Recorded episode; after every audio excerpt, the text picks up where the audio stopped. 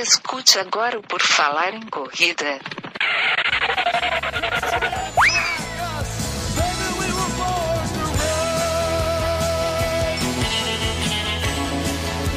Are you ready to run?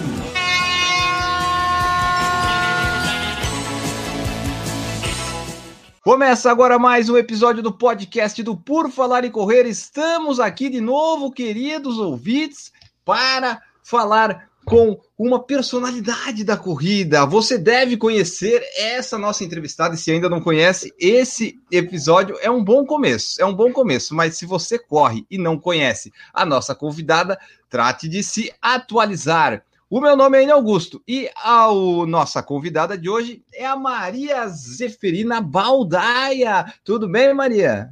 Tudo bem. Boa noite. Tudo bem, e você? Tudo ótimo, seja bem-vindo aqui ao nosso humilde podcast. Vamos aqui descobrir toda a história da Maria Zeferina Baldaia, ela que foi campeã da São Silvestre em 2001, da Volta da Pampulha em 2001, do, da Maratona de São Paulo 2008 e mais outras várias, várias, várias conquistas. Então vocês vão conhecer a história dela aqui. Se você ainda não conhece, né, aqui vai ser um bom início para você ver tudo que ela já fez, o que ela está fazendo pelo esporte. Maria, para a gente começar aqui do comecinho, quando é que a corrida apareceu na tua vida? Quando é que tu descobriu que tu corria, ou que tu gostava de correr, o esporte? Quando é que ele apareceu na tua vida? Eu descobri o esporte, eu tinha 12 anos de idade e participei de uma gincana e ganhei uma corrida de 3 km 200 metros e a partir daí não parei mais. E só por curiosidade, tu lembra o tempo que tu fez esses 3,200? Não, não lembro, não? porque eu não, não, eu nunca tinha corrido e corri descalço, de calça comprida, e foi minha primeira corrida. Eu só sei que a hora que eu cheguei doía tudo. foi descalça? Descalça, descalça. Olha. Arranquei o, a sandalinha e corri descalça. Ah, então, ah, então aí a gente já via que tinha algum potencial, né? Sem treinar, sem nunca ter corrido com calça, descalça e, né, e ganhado do pessoal todo, é, é, sinal de que tinha algum potencial. E quem que viu que tu tinha esse potencial? Uh, na época, corria um moço que chama Antenor Augusto da Cruz, ele é de Ribeirão Preto.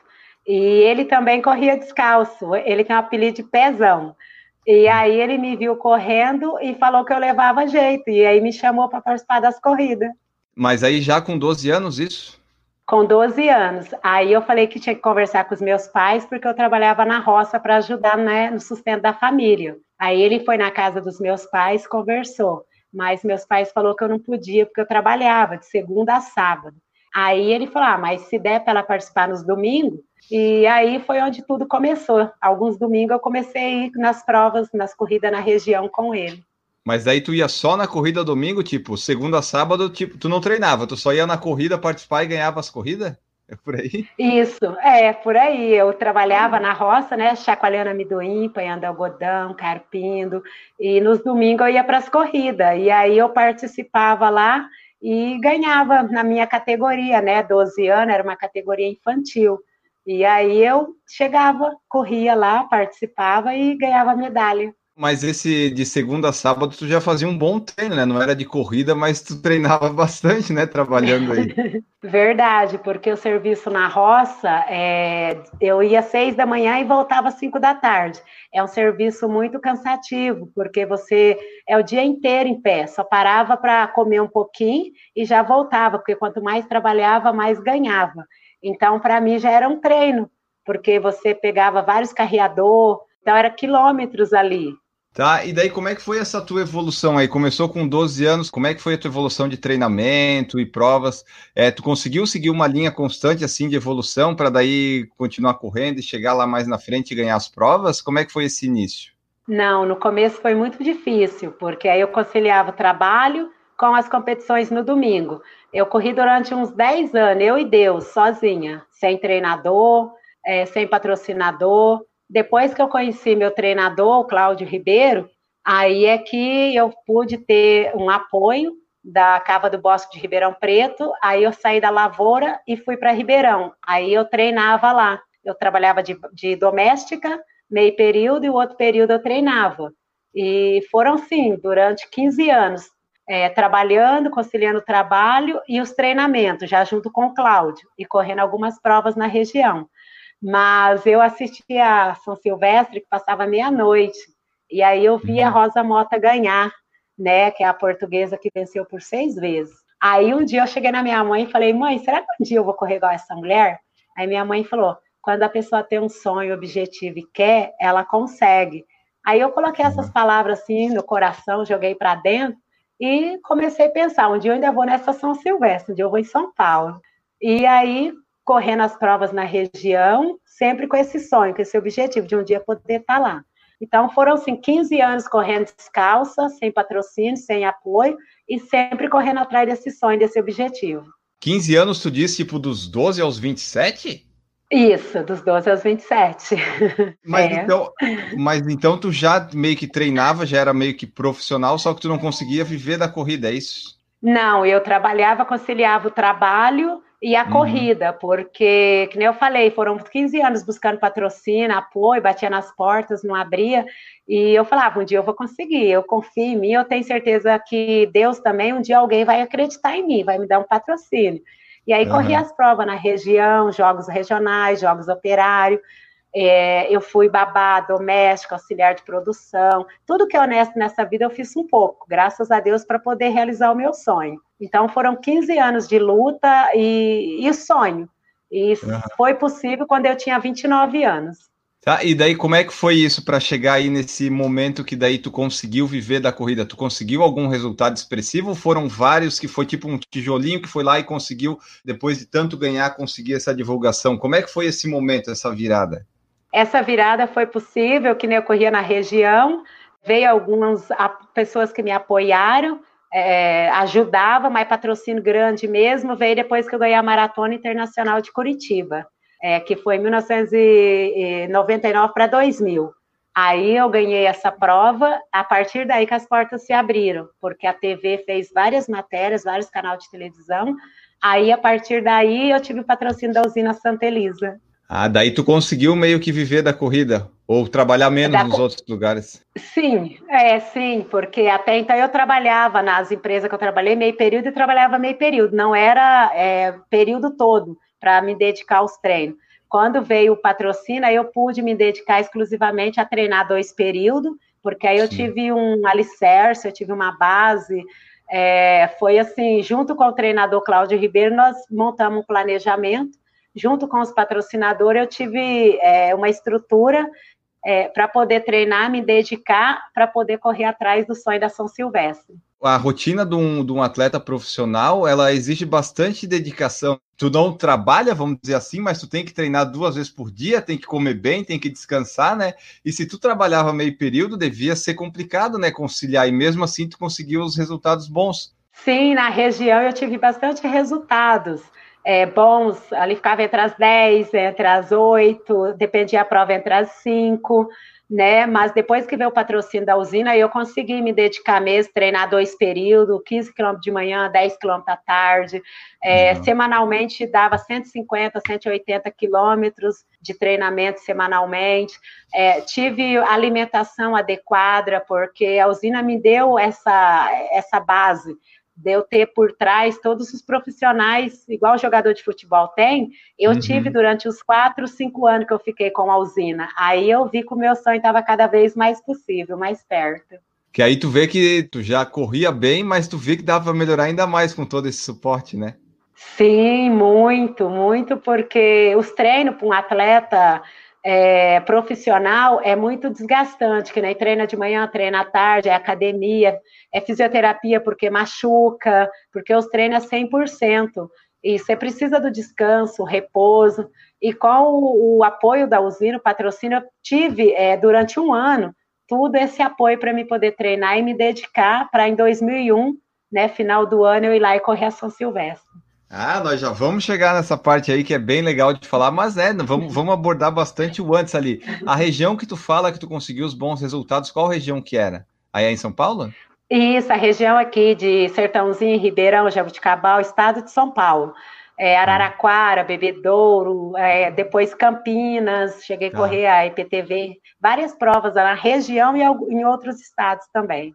E essas provas que tu ia, tu ia é, em todas que dava ou tu olhava assim, bom, essa daqui dá dinheiro, eu vou porque daí vai me ajudar? ou era o que tinha que aparecia que tu via que dava para conseguir um bom resultado mesmo sem premiação em dinheiro, tu ia?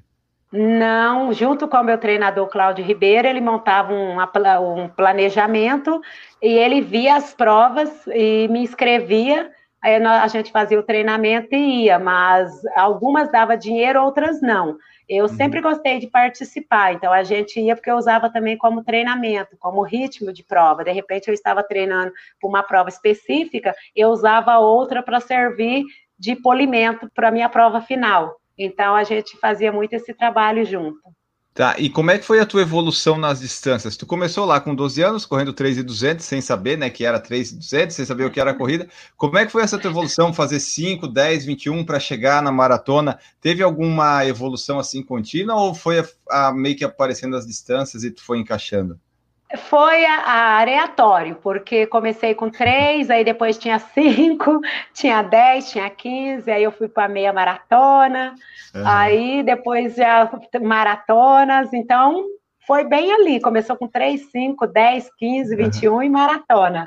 Então a gente, ele fazia o calendário durante o ano e via as provas que tinha, de repente alguma que eu tinha chance de ganhar um dinheiro para ajudar a família, porque eu queria comprar um tênis, como eu corri 15 anos descalço, meu sonho era ganhar um, a minha primeira corridinha para comprar meu tênis, né? E eu lembro que eu corri Poços de Calda, uma corrida que teve lá, e o meu treinador emprestou o tênis dele, que ele tinha corrido, que ele foi um, um corredor também. Aí ele me emprestou um tênis, hum. mas quando chegou na metade da prova, eu ranquei o tênis e cheguei descalço.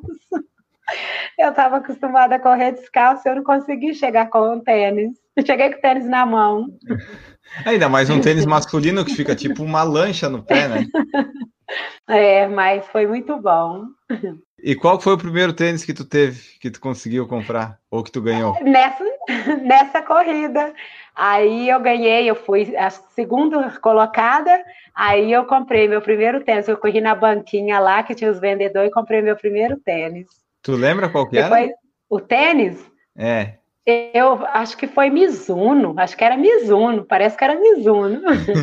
Qual distância que tu gostava mais dessas todas aí que tu já fez? Era maratona ou tinha ou tu gostava mais das menores? Ah, eu gosto mais de provas longas. Eu sempre gostei de correr longas distâncias, meia maratona e maratona, de 15 quilômetros para cima. Meu treinador fala que eu sou mais resistente do que veloz. Mas é veloz também, né? Porque, né? eu tava vendo aqui os resultados do tempo, é veloz, é veloz. Mas aqui, eu tava lendo a respeito, a tua vitória na maratona de Curitiba, que foi tua segunda maratona da vida, né? É, ela foi meio, é. vamos dizer, inusitada, né? Porque tu não largou no pelotão de elite, foi isso? Foi. Eu fui para lá achando que eu poderia sair na elite, né? Porque eu corria as provas na região e algumas eu ganhava. Aí eu achava que eu chegando lá ia sair na elite, mas o organizador falou que eu não podia sair na elite o dia que eu fui buscar o kit.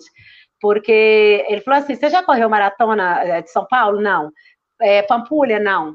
É, São Silvestre? Não. Aí ele falou assim: então você não pode sair na elite, você tem que sair lá atrás com o pessoal.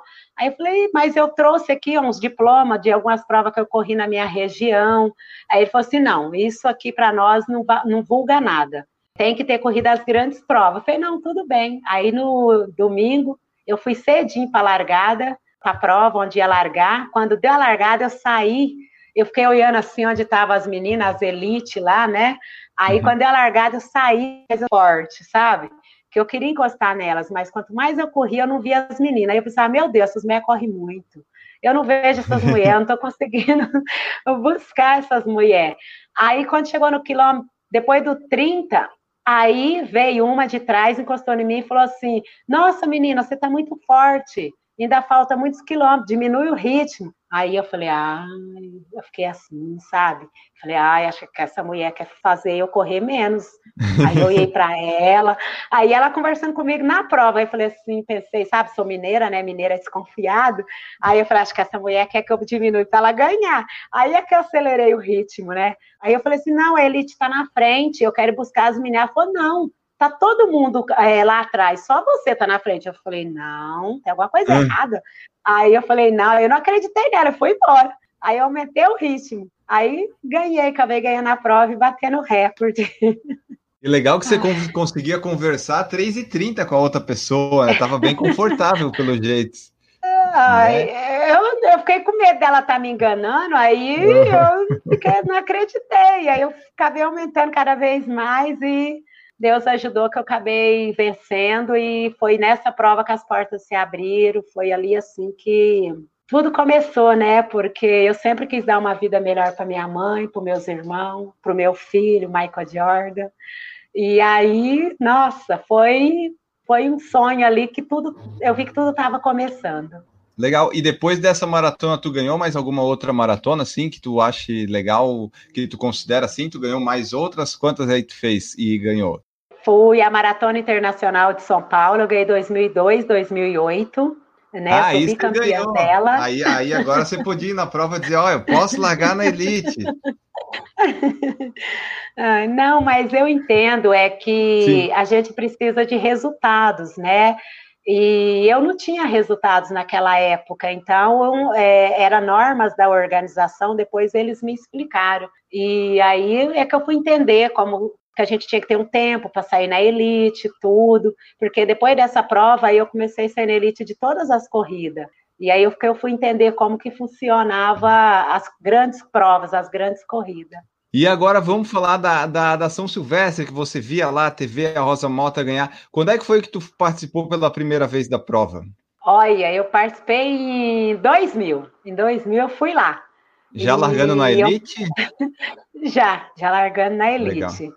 É, e aí, só que era assim, é um glamour muito grande. Aí eu cheguei lá, fiquei no hotel da Elite, aí eu só queria tirar foto com os canianos, com os brasileiros, né? Que a gente via só pela televisão, e de repente eu via todo mundo ali na minha frente, eu fui tirando foto com todo mundo. E na hora da prova, ao invés de eu correr, eu fiquei vendo o glamour, todo mundo correndo, eu ali no meio da, da, daqueles corredores dos estrangeiros.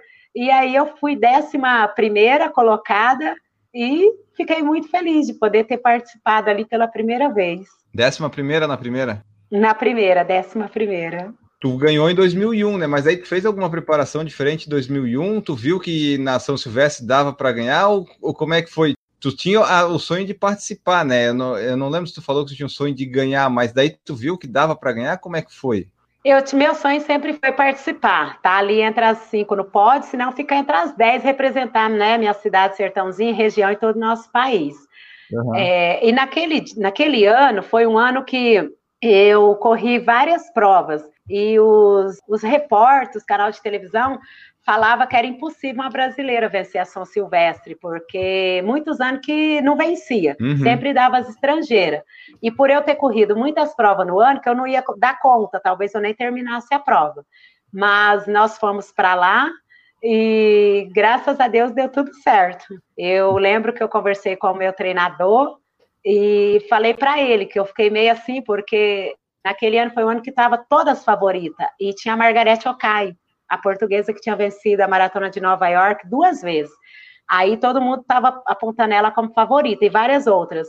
Aí eu lembro que faltando uns três minutos para a largada, eu fui até no alambrado e falei para o meu treinador: em que momento eu saio? Porque num cinco quilômetros ele mandava eu sair faltando um quilômetro, porque como eu não sou veloz, ele falava que não era para levar as meninas para a chegada. Então era bom eu abrir faltando um quilômetro. No 10, ele mandava eu sair no 8, faltando dois. E nos 15 quilômetros eu não sabia em que quilômetro eu ia sair. Aí eu perguntei para ele. Aí ele falou para mim, ó, Maria, agora é uma prova que não dá para mim falar, porque é 15 quilômetros. Essa prova só você e Deus vai saber o momento certo e a hora certa de agir, de sair. Aí eu falei, mas que quilômetro? Aí ele falou assim: ó, o que eu posso dizer é o seguinte: você tá vendo aquela keniana ali, ó? Ela é a Margarete Okai. Ela hum. é a hum. favorita. Você vai correr olhando no cangote dela. Onde ela tirar o pé dela, você põe o seu. De onde ela tirar o dela, você põe o seu. E corre olhando o cangote dela. Foi o que eu fiz. Eu corri olhando o cangote dela a prova inteira. Onde ela ia, eu ia. E deu certo. E essa, e essa moça aí, a Margarete, ela chegou em que posição nessa daí de 2001? Ela foi segunda. Ah, é. e em qual quilômetro que tu saiu? Eu saí na hora que passa um viaduto, acho que era no quilômetro 13, 13 para 14 Eu lembro que ela abriu, ela deu um tiro e abriu a Margarete Okai. Aí ela foi embora. Aí, naquele momento, passou um filme na minha cabeça, sabe? Veio a lembrança da minha família, do meu filho, do meu irmão especial, é, de querer ajudar minha mãe. E veio tudo assim, os treinamentos que eu sempre treinei, fazia chuva, fazia sol. É, e o objetivo e o sonho. E veio um filme, assim, passou um filme. Aí, quando eu me dei por mim, eu estava aumentando o ritmo, aí eu consegui buscar ela, ultrapassei ela, e aí foi onde que eu virei a paulista e naquele momento parece que os anjos estavam me levando. Foi assim, uma coisa que não tem explicação, não tem palavra. Foi incrível. Vida da Brigadeiro ali, o final, né? É, o final da Brigadeiro, é... faltando dois quilômetros, você corre a prova inteira. É, um, é, uma prova que o percurso é bem variado, tem muita subida. Sim. Muitas vezes o pessoal fala muito da famosa subida da Brigadeiro. Quando chega na brigadeira, a gente já está exausto, já está no limite, e você ainda tem que subir dois quilômetros de subida. E a prova foi definida ali, faltando praticamente os dois últimos quilômetros. É, se o pessoal procurar no YouTube, tem ali a São Silvestre a chegada. A Maria correu. Tu correu de boné, é isso? Eu tô vendo aqui? Isso, eu tava de boné azul, top boné branco azul. e short branco. Isso, todo no, branco. Meu, isso, meu número foi o 07. E essa vitória na São Silvestre, ela pode dizer que escancarou ainda mais as portas para ti, porque a São Silvestre é a prova que todo brasileiro conhece, né? Então, se um brasileiro ganha a São Silvestre, ele fica lá em outro patamar, né? Porque as pessoas não sabem, às vezes, quem ganhou maratona de Nova York, de Londres, mas se tu ganhar a São Silvestre, provavelmente vai ser conhecido o resto da vida, né? Verdade. Eu lembro que o meu treinador falou isso na véspera da São Silvestre. Se eu ficasse entre as cinco ali no pódio, eu ia ser é, conhecida no mundo inteiro. Se eu ganhasse, muito mais, porque quando um brasileiro ganha São Silvestre, ou estrangeiro, a gente, tipo assim, as palavras que ele usou assim, que eu ia escrever meu nome na calçada da fama, lá de Nova York. E realmente, vencer a São Silvestre abriu muitas portas para mim. Eu já estava com o patrocínio da usina, eu estava com o patrocínio da Mizuno, de materiais esportivos, com a vitória da Pampulha, eu já tive vários apoios, graças a Deus. E com a vitória da São Silvestre, tive muito mais, porque eu corri provas fora do Brasil. É, hoje eu conheço mais de 10 países, graças ao esporte, graças, sabe, à corrida e o apoio também, né, dos patrocinadores e ter vencido a São Silvestre, porque você tem convites para provas aqui, Brasil, fora do Brasil, e várias outras coisas também as pessoas te convidam. Eu fui em vários canais de televisão, ganhei muitas coisas para mim, para minha família. Então a São Silvestre acho que é tudo na vida de um atleta, porque realmente ela abre portas para todo mundo. É, porque assim, eu tava vendo aqui, tu ganhou a maratona de Curitiba, ok, mas os teus resultados, vamos dizer, os mais expressivos, acho que começou com essa vitória na Pampulha, que foi, acho que, três semanas antes da São Silvestre, é isso, né? Por aí. Isso, 15 dias antes da São Silvestre. Se tu ganha a Pampulha, tá, o pessoal conhece, mas daí tu ganhou a São Silvestre. Eu acho que esses foram os teus dois resultados mais expressivos que daí te alçaram, assim, o pessoal conhecer o teu nome, né? Sim, foi a Pampulha, aí veio a São Silvestre, aí veio a Maratona de São Paulo 2002, aí, dois, aí veio 2008 novamente a, a, Maratona de São Paulo e ganhei também a meia Maratona Internacional do Rio, também, uhum. que foi é, do Rio de Janeiro, que teve o Mundial e a meia maratona junto, e eu fui campeã da meia maratona. Foi minha melhor marca, uma hora e 13, baixinho porque uma hora e doze eu tenho na meia maratona extra Milano na Itália, que eu ganhei também, fora do Brasil.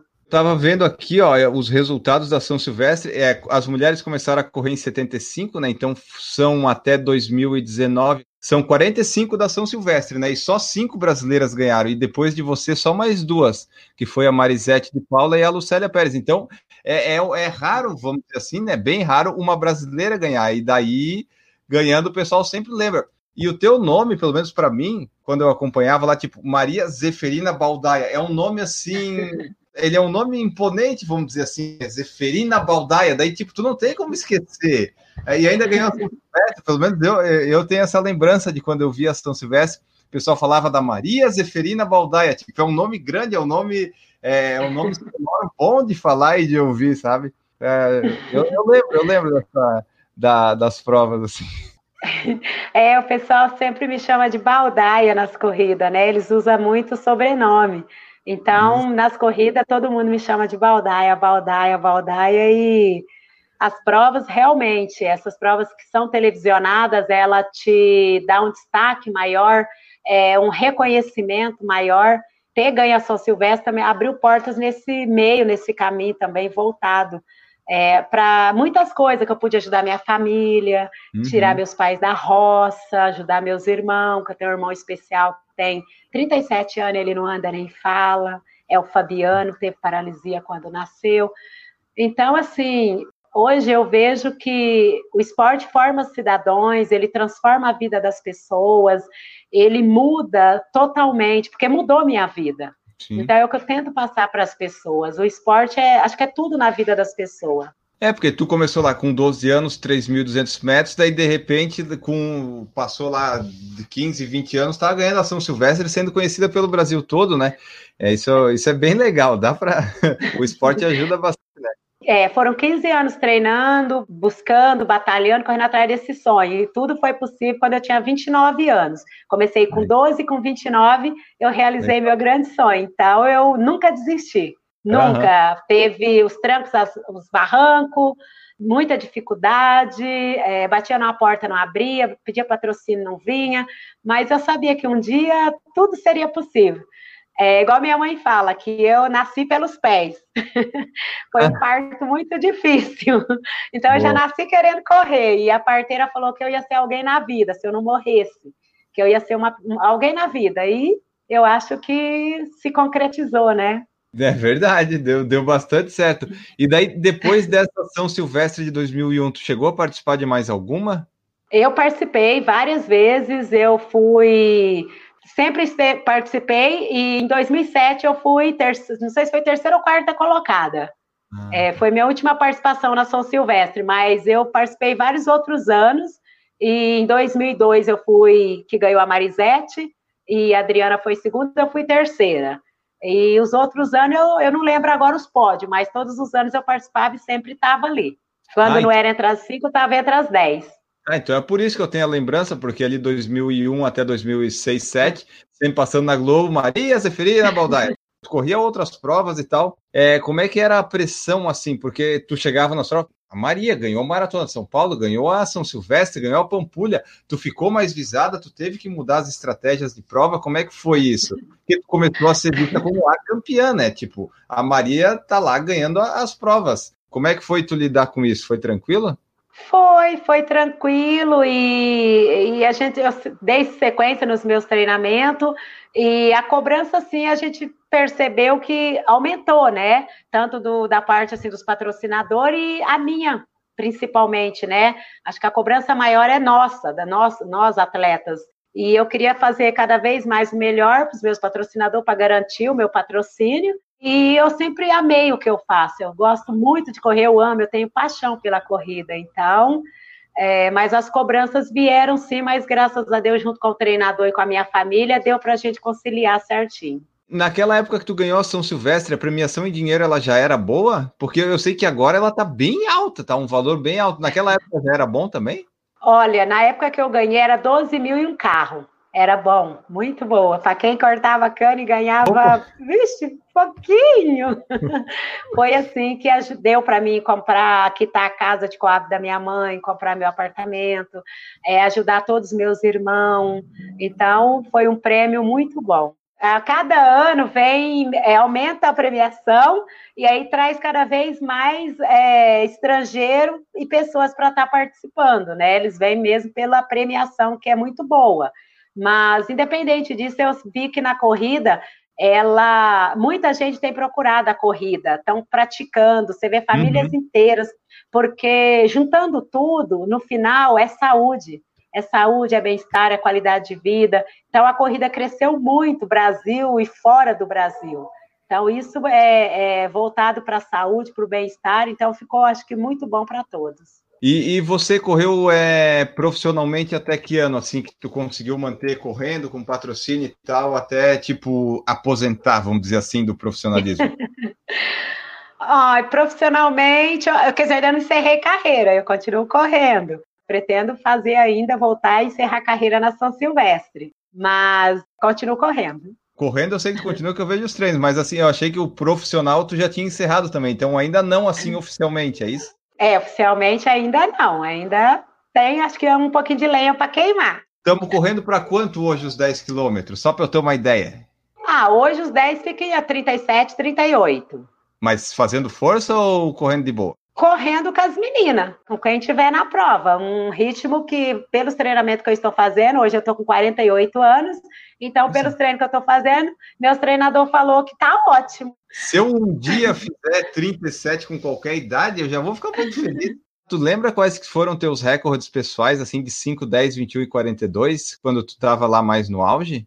Olha, o meu melhor 5 foi 17 baixinho, que eu lembro que é prova de pista, que eu cheguei a fazer Troféu Brasil. No Troféu Brasil eu fiz 33 baixo, que eu ganhei um ano no Troféu Brasil. A meia maratona, uma hora 12 baixo, que foi a Extra Milano na Itália, uma hora e 13 no Rio. A maratona eu tenho 2 horas e 37. Então, esses foram minhas marcas quando eu estava no auge. E hoje tu falou que tá sem patrocínio e tal, tu continua correndo. O que mais que tu faz assim da, da tua vida hoje? Tu corre, tu treina, tu dá treinamento? O que que a Maria Zeferina tá fazendo hoje assim que ela não tá com patrocínio? Ela continua correndo e tal, mas daí o que que tu faz aí as tuas ocupações? Hoje eu, além de continuar correndo, tem um grupo, uma associação aqui em Sertãozinho, na pista, que, é, que leva o meu nome, Centro Olímpico Maria Zeferina Rodrigues Baldaia. Nós, junto com o professor Itamar, a gente faz treinamento com uma galera de 50 60 pessoas, que são donas de casa, que trabalham o dia inteiro, à noite vai lá fazer uma atividade. São pessoas que tomavam remédio controlado, tinham diabetes, depressão, é, colesterol, peso, sobrepeso, e quando vem para o grupo, a equipe, tudo melhora, tudo muda com a corrida, graças a Deus. E também, junto com meu esposo, Paulo da Silva, né, que todo mundo conhece mais como Paulinho, nós organizamos corridas aqui na nossa região, corridas, eventos, e também sou palestrante, faço palestras em empresas, cadeias, orfanato, onde as pessoas me contratam, escolas, eu também vou palestrar. Tu participa de provas aí na região também? Sim, aqui na região eu corro. E a Maria tem ido bem nessas provas? Dá para ganhar? Dá para competir com esse povo aí mais novo? Ah, eu falo para elas antes da largada, que é só assim, nossa, Baldaia, você aqui não vale, você é profissional. Eu falo assim, gente, eu fiquei parada, tô voltando, vocês que trate de correr, porque se vocês bobear, eu passo. Na tua vida lá de profissional, quando você estava correndo bem, lá ganhando as provas e tal, tu conquistou assim tudo que tu queria ou tu sentiu que ainda faltou alguma coisa, algum sonho, alguma corrida de realizar, ou que tu conquistou, tu ficou já bem satisfeita? Olha, é que o atleta, eu sempre falo para o pessoal, a gente não pode parar porque conquistou uma São Silvestre, uma maratona, a gente sempre tem sonhos, e os sonhos não acabam. A gente vive, é movida a sonhos. E comigo não é diferente. O meu sonho era ir para uma Olimpíada, para um Pan-Americano. Eu treinei para isso, eu fui para fora do Brasil fazer treinamento específico, tudo, só que infelizmente eu me lesionei nas épocas e aí eu fiquei fora. Eu não tenho no meu currículo uma Olimpíada nem um Pan-Americano. E é o sonho de todo corredor poder estar participando representando seu país. Então, para mim, não foi possível. Mas, assim, me sinto muito. Tenho muita gratidão por tudo que Deus me deu, por eu ter começado com 12, ter conseguido realizar o sonho depois de 15 anos, com 29 anos, e poder ter conquistado muitas coisas na minha vida. Às vezes, para muita gente pode ser pouco, mas para mim é muito, porque para mim que vem da roça, do corte da cana, para mim eu só tenho a agradecer. É um uhum. bem muito valioso, então eu só tenho a agradecer tudo que aconteceu na minha vida graças ao esporte. É, porque, tipo assim, a pessoa, tu tava lá cortando cana, trabalhando na roça, daí tu vai, tu vem uma keniana que quer te vencer. Não, isso aí é, é, coisa pequena perto do que tu fazia lá com 12 anos, né? Tipo, correr e ganhar de uma keniana, aí tu tá fazendo o que gosta, né? Não tem erro. Verdade, é um, um filme que passa na cabeça, porque quando eu tava lá trabalhando na roça, passava aqueles avião e eu falava, me leva, avião. Não tinha noção para onde o avião tava indo, sabe? E faça chuva, faça sol, a gente tinha que estar tá lá trabalhando. Muitas vezes não tinha comida para levar na marmita. A gente uhum. ia só com a marmita na mochila. E os companheiros que dividia a comida, porque ali você faz amizade.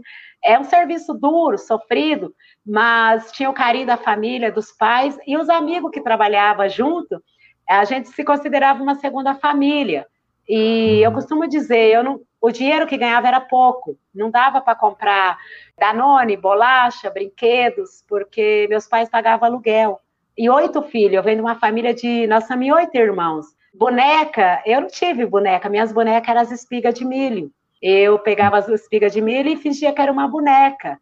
E carne, a gente só faz pagamento, sabe? Porque um frango para 10 pessoas, o arroz, o arroz também era coisa de luxo. Eu lembro que só no pagamento. Os outros dias, o resto do mês, nós comia quirela, que hoje a gente, o pessoal chama de canjiquinha. Mas, tipo assim, a gente não tinha dinheiro para comprar coisas caras que muitas pessoas tinham, mas a gente tinha o amor do meu pai, que sempre me acompanhou nas corridas desde os 12 anos.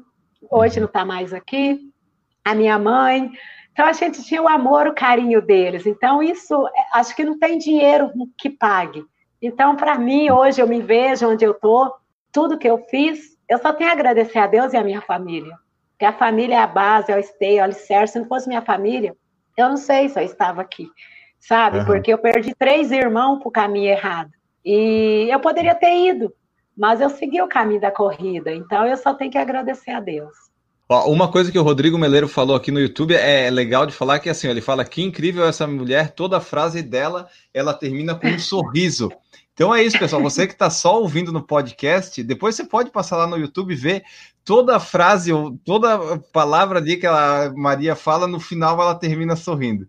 É, é bem legal, é, é, um astral muito bom de conversar com ela. Quanto era profissional lá correndo e tal, que tu falou das lesões, é uma vida difícil a de atleta profissional, porque você tem que correr todo o tempo lá 100, 110%, né? Qual lesão, assim, que tu teve mais séria, essas aí que te atrapalharam? Quais foram as tuas piores lesões, assim? Eu tive facite plantar, eu tive micro lesões por estresse na canela, na tíbia, uhum. e eu tive overtrain. Eu lembro que 2004 eu tive que ficar parada 2004, 5 e 6, três anos parada, porque eu tive overtrain, eu tive que parar para tratar e voltar do zero. Aí eu parei três anos, tratei, Nossa. e 2007 eu retornei. A minha volta foi na volta internacional da Pampulha. E aí eu fui terceira colocada. Nossa, e nesse mesmo, é, o médico diagnosticou e falou que era overtrain. E aí eu tive que ficar três anos afastada, mas assim, gravíssimo, gravíssimo, graças a Deus. Tirando essas, eu não tive mais nada, não. É, porque se for para pensar um profissional que não tem uma lesãozinha de estresse nessas coisas, ele não tá correndo direito, né? Porque você corre o tempo todo lá fazendo tiro, faz 15 de mil a 2,50 a 3. Tem que dar uma lesãozinha de estresse na canela, na tíbia. Não tem como não dar, é muita pancada no corpo. Verdade, a gente treina, eu costumo dizer que não é 100%, é 200%, então dói do fio de cabelo à unha do pé. Faz parte mesmo, a gente tem que sentir, quando você treina muito forte, você sente alguma coisa, não tem como falar que, ah, eu não estou sentindo nada, porque faz parte da rotina de treinamento, por isso que tendo patrocinador, a gente tem como ter toda uma prevenção, tá fazendo uma fisioterapia como prevenção e fazendo outras coisas para poder se prevenir. E tu consegues me falar assim, numa lá na época lá que você estava treinando para São Silvestre e tal, treinando forte bem, uma semana normal de treino tua, como é que era? As rodagens e os treinos intervalados, como é que eram? Tu lembras? Lembro. Era na segunda-feira, academia de manhã e rodava 10 quilômetros.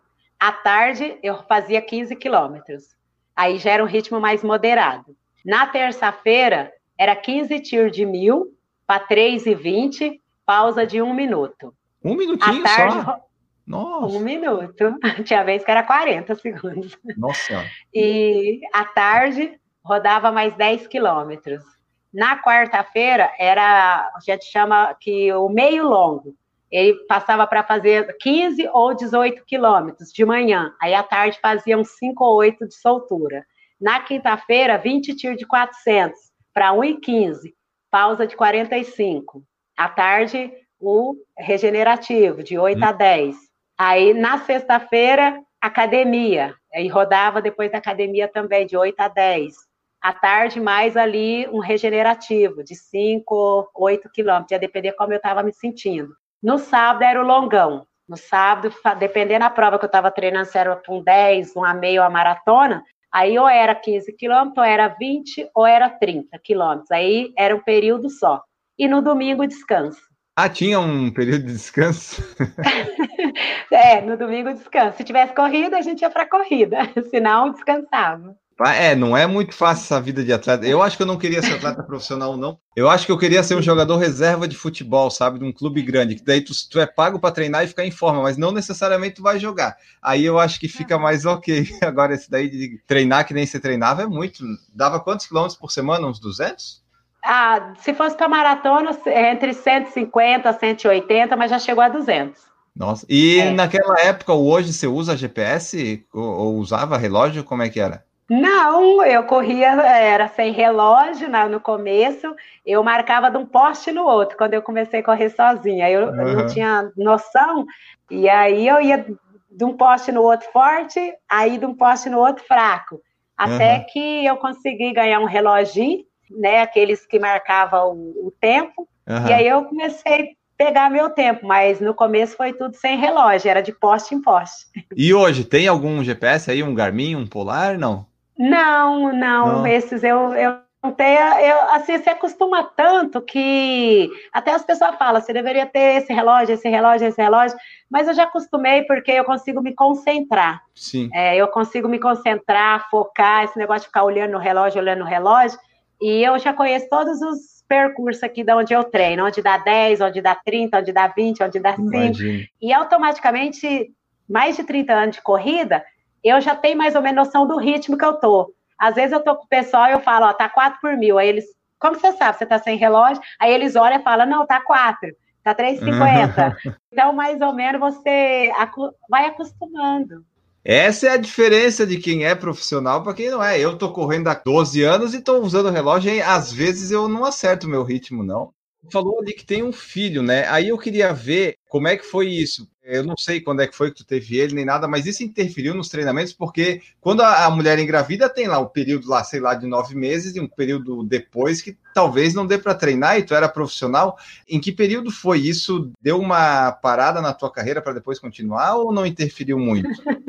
Não, eu engravidei, eu estava com 18 anos e corri durante sete meses de gravidez. Tu corria até os sete meses? Corri até sete meses. Aí parei porque o médico mandou parar, senão eu ia correr aqui e ia perder a criança no, no, no, caminho. Aí eu parei, mas não interfere não, porque o médico fazia todo acompanhamento e falou que é até bom para as mulheres grávidas fazer atividade, para na hora do parto ser mais fácil, não sofrer tanto. E ah. eu corri até sete meses. E imagino que corria forte, né? É, é, é deu para correr algumas provas, sim. Aqui, ó, hoje tu falou ali que tá em Sertãozinho, treinando e tal, quer fazer a despedida na São Silvestre do profissional. Quais são os teus planos aí para o futuro, assim, continuar correndo? O que, que a Maria Zeferina pretende aí para os próximos anos? Ah, eu pretendo continuar correndo, quero correr até meus 100 anos, enquanto Deus me der vida e saúde, eu quero estar participando. E vou encerrar a carreira sim, logo, logo, profissionalmente, mas vou continuar no MEI, né, incentivando, motivando outras pessoas à prática esportiva e também usando para mim como meio de saúde também. E ainda tenho sonhos, que nem eu falei, os sonhos não acabam. Uhum. E pretendo encerrar, né, profissionalmente numa São Silvestre, e antes eu quero ir na Maratona Internacional de Nova York, porque meu sonho é participar da Maratona de Nova York, porque quando eu tive meu filho, ele chama Michael Jordan. Uhum. Eu sou fã, é meu ídolo, é a Rosa Mota e ele. Quando Pude perceber que, que, tu é fã com esse nome aí, eu tive uma noção. Quando o Michael Jordan nasceu, assim, quando descobri que eu estava grávida, eu falei: se for homem é Michael Jordan, se for mulher vai ser Rosa Mota. É, aí veio legal. homem, eu coloquei Michael Jordan. Então, o meu sonho é correr a maratona e tirar uma foto com o Michael Jordan, junto com meu filho.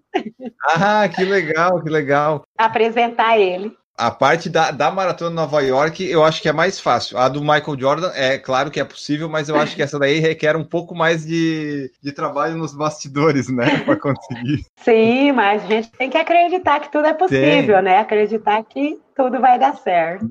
E assim, tu correu mais alguma maratona aí depois que você ganhou lá São Paulo e tal? Agora, esses últimos anos, você tem focado mais em provas longas, curtas? O que, que você tem feito? De 5 a meia maratona provas mais curtas, de 5 a 21 quilômetros. E daí, se vier uma maratona, que seja de Nova York, né? Para daí treinar bonitinho, fazer lá na, na maratona do mundo. Verdade. Realizar o sonho. Sim, sim. Conhecer a cidade. Mas nos Estados Unidos, tu já correu? Já corri em Boulder, Boulder, Colorado. Fui representar ah. o Brasil no Mundial de 10 quilômetros. Corri a maratona de Tóquio, no Japão. Corri ah, você Paris, já foi para Tóquio? Já. Antes de ser modinha maratona. e ser major, você já tinha ido para Tóquio.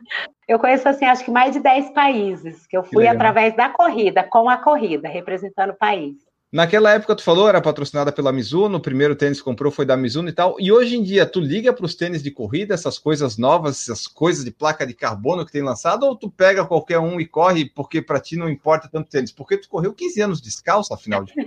Verdade, não, para mim não importa. É, eu corro com que dá para comprar, que a gente tem o dinheiro para comprar, inclusive para os alunos, quando eles perguntam qual tênis eu compro, qual é o melhor tênis, eu respondo: é o que você se sentir bem, se sentir confortável. Mas sempre cito o da Olímpicos, que é um tênis bom e um preço acessível para todo mundo que está iniciando. Então, eu acho que não é o tênis que faz a que traz os resultados, porque eu corri 15 anos e, e graças a Deus consegui. Então, é isso que eu tento passar para as pessoas. Que legal, é, porque 15 anos descalça, né? Tu vê assim, bom, o tênis, pelo menos para Maria Zeferina Baldaia, não é um acessório lá dos mais fundamentais, né? Não, não faço questão. Muitas vezes eu ganho, que nem eu fui patrocinada pela Mizuno, né? Muito, vários anos, e ganho, sou presenteada, e aí eu uso, eu ganho e eu uso. Mas se tiver correr descalço, gente, eu corro com o maior prazer. É, imagino.